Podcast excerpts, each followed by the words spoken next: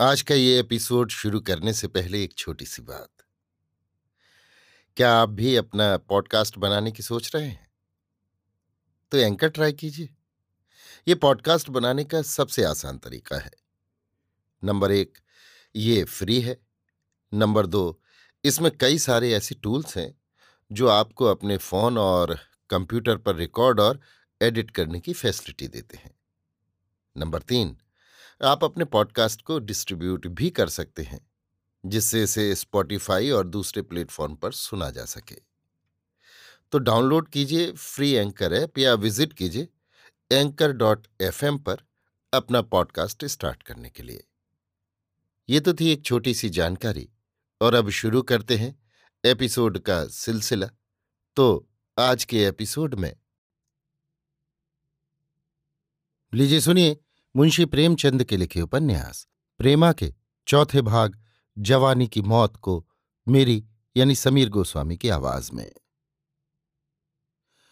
समय हवा की तरह उड़ता चला जाता है। एक महीना गुजर गया। जाड़े का कूच हुआ और गर्मी की लैंडोरी होलिया पहुँची।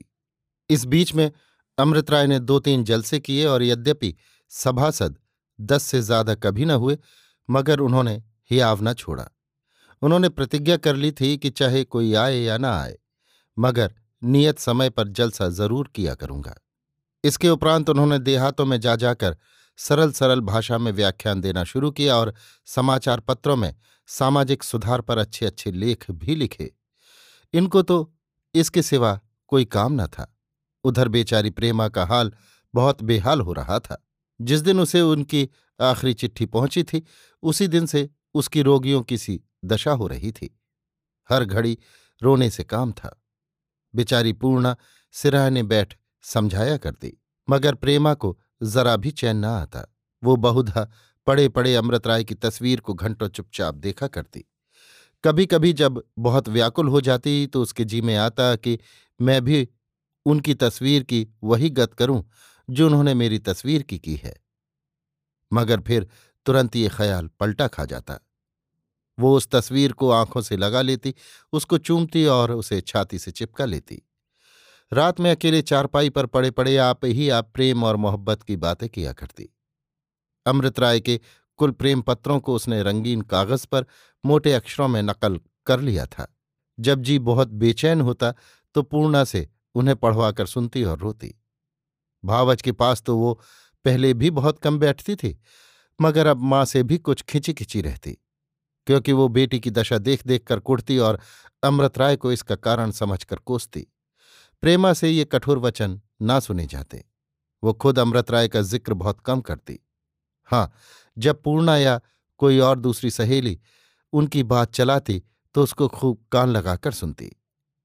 प्रेमा एक ही मास में गलकर कांटा हो गई। हाय, अब उसको अपने जीवन की कोई आशा न थी। घर के लोग उसकी दवा दारू में रुपया ठीकरी की तरह फूंक रहे थे, मगर उसको कुछ फ़ायदा न होता। कई बार लाला बद्री प्रसाद जी के जी में ये बात आई कि इसे अमृत राय से ब्याह दूँ, मगर फिर भाई बंदों के डर से ही आवना पड़ता। प्रेमा के साथ बेचारी पूर्णा भी रोगणी बनी हुई थी। आखिर होली का दिन आया। शहर में चारों ओर अबीर और गुलाल उड़ने लगा। चारों तरफ़ से कबीर और होली की आवाज़ें आने लगीं। आज का दिन बेचारी प्रेमा के लिए बहुत कठिन था। सवेरे से ही नातेदारों और बिरादरी वालों के यहाँ से जनानी सवारियाँ आना शुरू हुई और उसे उनकी खातिर से बनाव सिंगार करना अच्छे अच्छे कपड़े पहनना, उनका आदर सम्मान करना और उनके साथ होली खेलना पड़ा। वो हंसने, बोलने और मन को दूसरी बातों में लगाने के लिए बहुत कोशिश करती रही, मगर कुछ बस न चला। रोज अकेले में बैठकर रोया करती थी, जिससे कुछ तस्कीन हो जाती। मगर आज शर्म के मारे रो भी न सकती थी। और दिन पूर्ण दस बजे से शाम तक बैठी अपनी बातों से उसका दिल बहलाया करती थी। मगर आज वो भी सवेरे ही एक झलक दिखाकर अपने घर पर त्योहार मना रही थी। हाय, पूर्णा को देखते ही वो उससे मिलने के लिए ऐसी झपटी जैसे कोई चिड़िया बहुत दिनों के बाद अपने पिंजरे से निकलकर भागे। दोनों सखियाँ गले मिल गईं। पूर्णा ने कोई चीज़ मांगी, शायद कुमकुमे होंगे। प्रेमा ने संदूक मंगाया, मगर इस संदूक को देखते ही उसकी आँखों में आँसू भर आए, क्योंकि अमृत राय ने पर साल होली के दिन उसके पास भेजा था। थोड़ी देर में पूर्णा अपने घर चली गई, मगर प्रेमा घंटों तक उस संदूक को देख देख रोई थी। पूर्णा का मकान पड़ोस ही में था। उसके पति पंडित बसंत कुमार बहुत सीधे मगर शौकीन और प्रेमी आदमी थे। वे हर बात स्त्री के इच्छानुसार करते। उन्होंने उसे थोड़ा बहुत पढ़ाया भी था। अभी ब्याह हुए दो वर्ष न होने पाए थे। प्रेम की उमंगें दोनों में उमड़ी हुई थीं और ज्यो ज्यो दिन बीतते थे त्यों त्यों उनकी मोहब्बत और भी गहरी होती जाती थी। पूर्णा हरदम पति की सेवा में प्रसन्न रहती। जब वो दस बजे दिन को दफ्तर जाने लगते तो वो उनके साथ साथ दरवाजे तक आती और जब तक पंडित जी दिखाई देते, वो दरवाजे पर खड़ी उनको देखा करती। शाम को जब उनके आने का समय होता तो वो फिर दरवाजे पर आकर राह देखने लगती और ज्यों ही वो आ जाते, उनकी छाती से लिपट जाती और अपनी भोली भाली बातों से उनकी दिन भर की थकान धो देती। पंडित जी की तनख्वाह तीस रुपये से अधिक न थी, मगर पूर्णा ऐसी किफ़ायत से काम चलाती कि हर महीने में उसके पास कुछ न कुछ बचा रहता था। पंडित जी बेचारे, केवल इसलिए कि बीवी को अच्छे से अच्छे गहने और कपड़े पहनाए, घर पर भी काम किया करते। जब कभी वो पूर्णा को कोई चीज़ बनवा कर देते, वो फूली न समाती। मगर वो लालची न थी, खुद कभी किसी चीज़ के लिए मुँह न खोलती। सच ये है कि सच्चे प्रेम के आनंद ने उसके दिल में पहनने ओढ़ने की लालसा बाकी न रखी थी। आखिर आज होली का दिन आ गया। आज के दिन का क्या पूछना? जिसने साल भर चीथड़ों पर काटा हो, वो भी आज कहीं न कहीं से उधार ढूंढ कर लाता और खुशी मनाता है। आज लोग लंगोटी में फाक खेलते हैं। आज के दिन रंज करना पाप है। पंडित जी की शादी के बाद ये दूसरी होली पड़ी थी। पहली होली में बेचारे खाली हाथ थे। बीवी की कुछ खातिर न कर सके थे, मगर अब की उन्होंने बड़ी बड़ी तैयारियाँ की थी। कोई डेढ़ सौ रुपया ऊपर से कमाया था। उसमें बीवी के वास्ते एक सुंदर कंगन बनवाया था। कई उत्तम साड़ियाँ मोल लाए थे और दोस्तों को न्योता भी दे रखा था। इसके लिए भांति भांति के मुरब्बे अचार मिठाइयाँ मोल लाए थे और गाने बजाने के सामान भी इकट्ठे कर रखे थे। पूर्णा आज बनाव चुनाव किए इधर उधर छवि दिखाती फिरती थी। उसका मुखड़ा कुंदन की तरह दमक रहा था। उसे आज अपने से सुंदर संसार में कोई दूसरी औरत न दिखाई देती थी। वो बार बार पति की ओर प्यार की निगाहों से देखती। पंडित जी भी उसके श्रृंगार और भवन पर। आज ऐसे रिझे हुए थे कि बेर बेर घर में आते और उसको गले लगाते। कोई दस बजे होंगे कि पंडित जी घर में आए और मुस्कराकर पूर्णा से बोले, प्यारी, आज तो जी चाहता है कि तुमको आँखों में बैठा लें।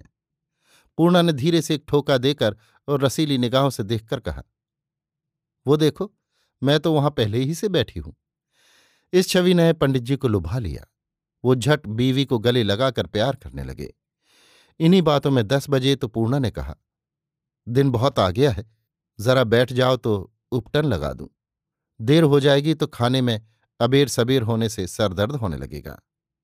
पंडित जी ने कहा, नहीं नहीं, रहने दो, मैं उपटन नहीं मलवाऊँगा। लाओ धोती दो, नहाओ। पूर्णा, वाह, उपटन न मलवाएँगे? आज की तो ये रीत ही है, आके बैठ जाओ। पंडित, नहीं प्यारी इस वक्त जी नहीं चाहता। गर्मी बहुत है। पूर्णा ने लपक कर पति का हाथ पकड़ लिया और चारपाई पर बैठकर उबटन मलने लगी। पंडित, मगर जरा जल्दी करना। आज मैं गंगा जी नहाने जाना चाहता हूँ। पूर्णा, अब दोपहर को कहाँ जाओगे? मेहरी पानी लाएगी, यही नहा लो। पंडित, नहीं प्यारी, आज गंगा में बड़ी बहार रहेगी। पूर्णा अच्छा तो जरा जल्दी लौट आना। ये नहीं कि इधर उधर तैरने लगो।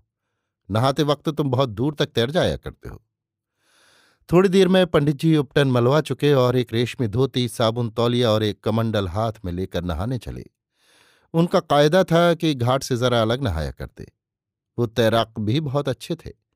कई बार शहर के अच्छे तैराकों से बाजी मार चुके थे। यद्यपि आज घर से वादा करके चले थे कि ना तैरेंगे, मगर हवा ऐसी धीमी धीमी चल रही थी और पानी ऐसा निर्मल था कि उसमें मध्यम मध्यम हलकोरे ऐसे भले मालूम होते थे और दिल ऐसी उमंगों पर था कि जी तैरने पर ललचाया।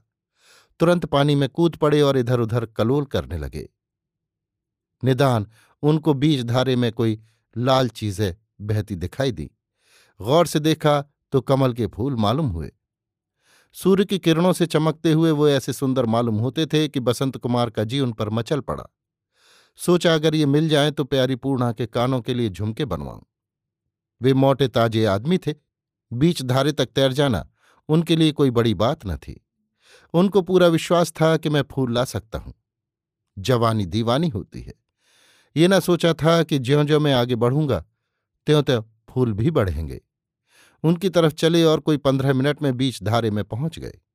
मगर वहाँ जाकर देखा तो फूल इतना ही दूर और आगे था। अब कुछ कुछ थकान मालूम होने लगी थी। मगर बीच में कोई रेत ऐसा न था जिस पर बैठकर दम लेते। आगे बढ़ते ही गए। कभी हाथों से ज़ोर मारते, कभी पैरों से ज़ोर लगाते। फूलों तक पहुँचे, मगर उस वक्त तक हाथ पाँव दोनों बोझिल हो गए थे।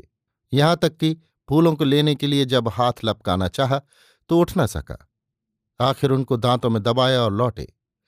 मगर जब वहाँ से उन्होंने किनारे की तरफ़ देखा तो ऐसा मालूम हुआ मानो हज़ार कोस की मंजिल है। बदन में जरा भी शक्ति बाकी न रही थी और पानी भी किनारे से धारे की तरफ़ बह रहा था। उनका आप छूट गया। हाथ उठाया तो वो ना उठे। मानो वो अंग में थे ही नहीं। हाय, उस वक्त बसंत कुमार के चेहरे पर जो निराशा और बेबसी छाई हुई थी, उसके ख्याल करने ही से छाती फटती है। उनको मालूम हुआ कि मैं डूबा जा रहा हूँ। उस वक्त प्यारी पूर्णा की सुधि आई कि वो मेरी बाट देख रही होगी। उसकी प्यारी प्यारी मोहनी मूरत आँखों के सामने खड़ी हो गई। एक बार और हाथ फेंका, मगर कुछ बस न चला। आँखों से आँसू बहने लगे और देखते देखते वो लहरों में लोप हो गए। गंगा माता ने सदा के लिए उनको अपनी गोद में ले लिया। काल ने फूल के भेस में आकर अपना काम किया। उधर का हाल सुनिए। पंडित जी के चले जाने के बाद पूर्णा ने थालियाँ परसी। एक बर्तन में गुलाल घोली, उसमें गुलाब मिलाया। पंडित जी के लिए संदूक से नए कपड़े निकाले। उनकी आस्तीनों में चुन्नटें डाली। टोपी सादी थी, उसमें सितारे टांके। आज माथे पर केसर का टीका लगाना शुभ समझा जाता है। उसने अपने कोमल हाथों से केसर और चंदन रगड़ा। पान लगाए, मेवे सरोते से कतर कतर कटोरे में रखे। रात ही को प्रेमा के बगीचे से सुंदर कलियाँ लेती आई थी और उनको तर कपड़े में लपेट कर रख दिया था। इस समय वो खूब खिल गई थी। उनको तागे में गूंथ कर सुंदर हार बनाया और ये सब प्रबंध करके अपने प्यारे पति की राह देखने लगी। अब पंडित जी को नहाकर आ जाना चाहिए था। मगर नहीं, अभी कुछ देर नहीं हुई। आते ही होंगे, यही सोचकर पूर्णा ने दस मिनट और उनका रास्ता देखा। अब कुछ कुछ चिंता होने लगी। क्या करने लगे? धूप कड़ी हो रही है। लौटने पर नहाया बेनहाया एक हो जाएगा। कदाचित यार दोस्तों से बातें करने लगे। नहीं नहीं, मैं उनको खूब जानती हूँ। नदी नहाने जाते हैं तो तैरने की सोचती है। आज भी तैर रहे होंगे। ये सोचकर उसने आधा घंटा और राह देखी। मगर जब वो अब भी ना आए तो वो बेचैन होने लगी। मेहरी से कहा, बिल्लो, जरा लपक तो जाओ। देखो क्या करने लगे? बिल्लो बहुत अच्छे स्वभाव की बुढ़िया थी। इसी घर की चाकरी करते करते उसके बाल पक गए थे। वो इन दोनों प्राणियों को अपने लड़कों के समान समझती थी। वो तुरंत लपकी हुई गंगा जी की तरफ़ चली। वहाँ जाकर क्या देखती है कि किनारे पर दो तीन मल्लाह जमा है? पंडित जी की धोती, तौलिया, साबुन, कमंडल सब किनारे पर धरे हुए हैं। ये देखते ही उसके पैर मन मन भर के हो गए। दिल धड़धड़ करने लगा और कलेजा मुँह को आने लगा। या नारायण, ये क्या गजब हो गया? बदहवास घबराई हुई नज़दीक पहुँची तो मल्लाह ने कहा, कहे बिल्लू, तुम्हारे पंडित नहाए आवा रहन बिल्लू क्या जवाब देती? उसका गला रुंध गया, आँखों से आँसू बहने लगे, सर पीटने लगी। मल्लाह ने समझाया, अब रोए पीटे क्या होता है? उनकी चीज़ वस्तु ले और घर का जाओ। बेचारे बड़े भले मनई रहन बिल्लो ने पंडित जी की चीज़ें ली और रोती पीटती घर की तरफ़ चली। ज्यो ज्यो वो मकान के निकट आती त्यों त्यों उसके कदम पीछे को हटे आते थे। हाय नारायण, पूर्णा को ये समाचार कैसे सुनाऊँगी? वो बेचारी सोलह सिंगार किए पति की राह देख रही है। ये खबर सुनकर उसकी क्या गत होगी? इस धक्के से उसकी तो छाती फट जाएगी। इन्हीं विचारों में डूबी हुई बिल्लो ने रोते हुए घर में कदम रखा। तमाम चीज़ें पटक दी और छाती पर दो हत्थड़ मार हाय हाय करने लगी।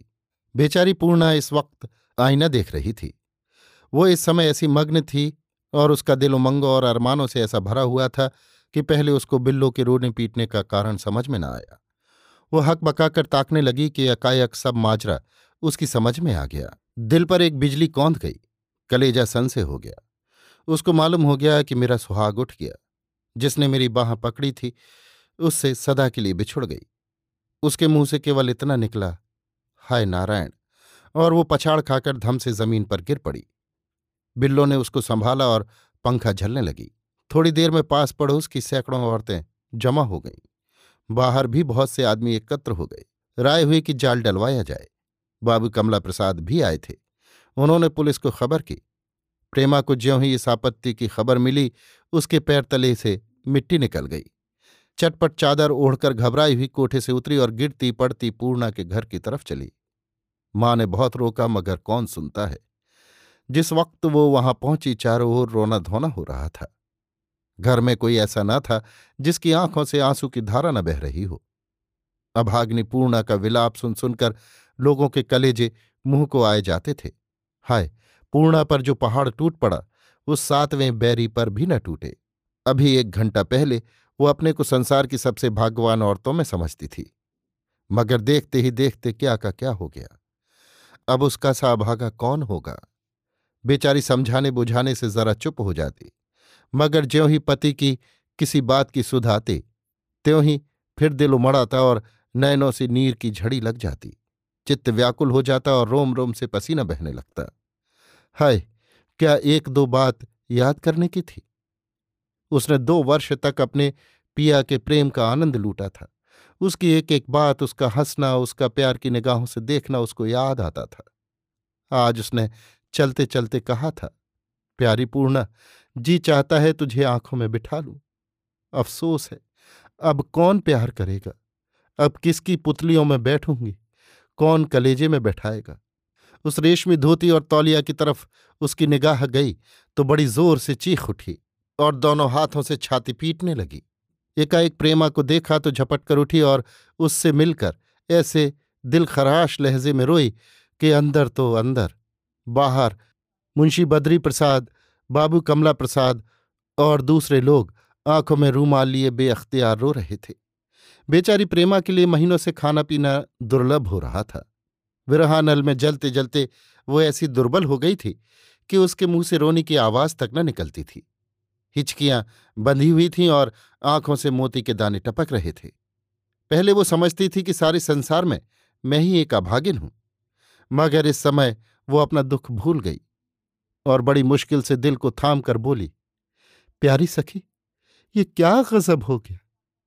प्यारी सखी ने इस जवाब में अपना माथा ठोंका और आसमान की ओर देखा, मगर मुँह से कुछ न बोल सकी। इस दुखियारी अबला का दुख बहुत ही करुणा योग्य था। उसकी ज़िंदगी का बेड़ा पार लगाने वाला कोई न था। उसके मैके में सिर्फ़ एक बूढ़े बाप से नाता था और वो बेचारा भी आजकल का मेहमान हो रहा था। ससुराल में जिससे अपनापन था, वो परलोक से धारा। न सास, न ससुर, न अपने, न पराए।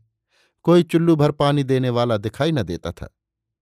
घर में इतनी जथा जुगत भी न थी कि साल दो साल के गुजारे भर को हो जाती। बेचारे पंडित जी को अभी नौकरी करते कितने दिन हुए थे कि रुपया जमा कर लेते। जो कमाया, वो खाया। पूर्णा को अभी वो बातें नहीं सूझी थीं। अभी उनको सोचने का अवकाश ही न मिला था। हाँ बाहर मर्दाने में लोग आपस में इस विषय पर बातचीत कर रहे थे। दो ढाई घंटे तक तो उस मकान में स्त्रियों का ठट्ठा लगा रहा। मगर शाम होते होते सब अपने अपने घरों को सिधारी। त्योहार का दिन था, वे ज़्यादा कैसे ठहरती? प्रेमा को कुछ देर से मूर्छा पर मूर्छा आने लगी थी। लोग उसे पालकी पर उठाकर वहाँ से ले गए और दिया में बत्ती पड़ते पड़ते उस घर में सिवाय पूर्णा और बिल्लो के और कोई न था। हाय, यही वक्त था कि पंडित जी दफ्तर से आया करते। पूर्णा उस वक्त द्वार पर खड़ी उनकी राह देखा करती और ज्यों ही वो ड्योढ़ी में कदम रखते, वो लपक कर उनके हाथों से छतरी ले लेती और उनके हाथ मुँह धोने और जलपान की सामग्री इकट्ठी करती। जब तक वो मिष्ठान इत्यादि खाते, वो पान की बीड़ी लगा रखती। वो प्रेम रस का भूखा, दिन भर का थका मांदा, स्त्री की इन खातिरदारियों से गदगद हो जाता। कहाँ वो प्रीत बढ़ाने वाला व्यवहार और कहाँ आज का सन्नाटा। सारा घर भाएँ भाएँ कर रहा था। दीवारें काटने को दौड़ती थीं। ऐसा मालूम होता कि इसके बसने वाले उजड़ गए। बेचारी पूर्ण आँगन में बैठी हुई है। उसके कलेजे में अब रोने का दम नहीं है। वो शोक से मतवाली हो गई है। नहीं मालूम इस वक्त क्या सोच रही है। शायद अपने सिधारने वाले पिया के प्रेम की बातें कर रही है या उससे कर जोड़ करके विनती कर रही है कि मुझे भी अपने पास बुला लो। हमको उस शोकातुर का हाल लिखते ग्लानी होती है। हाय, वो उस समय पहचानी नहीं जाती। उसका चेहरा पीला पड़ गया है। होठों पर पपड़ी छाई हुई है। आँखें सूज आई हैं। सिर के बाल खुलकर माथे पर बिखर गए हैं। रेशमी साड़ी फटकर तार तार हो गई है। बदन पर गहने का नाम भी नहीं है। चूड़ियाँ टूटकर चकनाचूर हो गई हैं। लंबी लंबी साँसें आ रही हैं। वो चिंता, उदासी और शोक का प्रत्यक्ष स्वरूप मालूम होती है।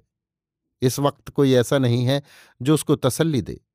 ये सब कुछ हो गया है मगर पूर्णा की आस अभी तक कुछ कुछ बंधी हुई है कि कहीं कोई उनके जीवित निकल आने की खबर न लाता हो।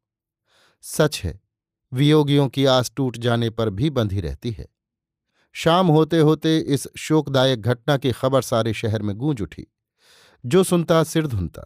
बाबू अमृत राय हवा खाकर वापस आ रहे थे कि रास्ते में पुलिस के आदमियों को एक लाश के साथ जाते देखा। बहुत से आदमियों की भीड़ लगी हुई थी। पहले तो वो समझे कि कोई खून का मुकदमा होगा, मगर जब दरियाफ्त किया तो सब हाल मालूम हो गया।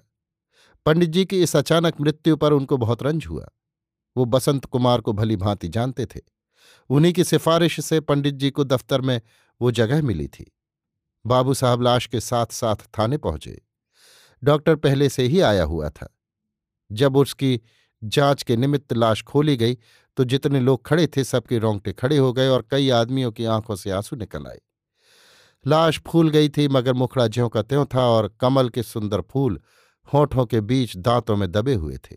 हाय, ये वही फूल थे जिन्होंने काल बनकर उसको डसा था। जब लाश की जाँच हो चुकी, तब अमृत राय ने डॉक्टर साहब से लाश को जलाने की आज्ञा मांगी, जो उनको सहज में मिल गई। इसके बाद वो अपने मकान पर आए। कपड़े बदले और बाइसिकल पर सवार हो पूर्णा के मकान पर पहुँचे। देखा तो चौतरफा सन्नाटा छाया हुआ है। हर तरफ़ से सियापा बरस रहा है। यही समय पंडित जी के दफ्तर से आने का था। पूर्णा रोज इसी वक्त उनके जूतों की आवाज़ें सुनने की आदि हो रही थी। इस वक्त ज्यों ही उसने पैरों की चाप सुनी, वो बिजली की तरह दरवाजे पर दौड़ी। मगर ज्यों ही दरवाजे पर आई और अपने पति की जगह बाबू अमृत राय को खड़े पाया तो ठिठक गई। शर्म से सर झुका लिया और निराश होकर उल्टे पाँव वापस हुई। मुसीबत के समय किसी दुख पूछने वाले की सूरत आँखों के लिए बहाना हो जाती है। बाबू अमृत राय एक महीने से दो तीन बार अवश्य आया करते थे और पंडित जी पर बहुत विश्वास रखते थे। इस वक्त उनके आने से पूर्णा के दिल पर एक ताज़ा सदमा पहुँचा। दिल उमड़ आया और ऐसा फूट फूट कर रोई कि बाबू अमृत राय, जो मोम की तरह नर्म दिल रखते थे, बड़ी देर तक चुपचाप खड़े बिसूरा किए। जब जरा जी ठिकाने हुआ तो उन्होंने मेहरी को बुलाकर बहुत कुल दिलासा दिया और दहलीज में खड़े होकर पूर्णा को भी समझाया और उसको हर तरह की मदद करने का वादा करके चिराग जलते जलते अपने घर की तरफ़ रवाना हुए। उसी वक्त प्रेमा अपनी मेहताबी पर हवा खाने निकली थी। उसकी आँखें पूर्णा के दरवाजे की तरफ़ लगी हुई थी। निदान उसने किसी को बाइसिकल पर सवार उधर से निकलते देखा। गौर से देखा तो पहचान गई और चौंक कर बोली, अरे, ये तो अमृत राय हैं। अभी आप सुन रहे थे? मुंशी प्रेमचंद के लिखे उपन्यास। प्रेमा के चौथे भाग। जवानी की मौत को मेरी यानी समीर गोस्वामी की आवाज़ में।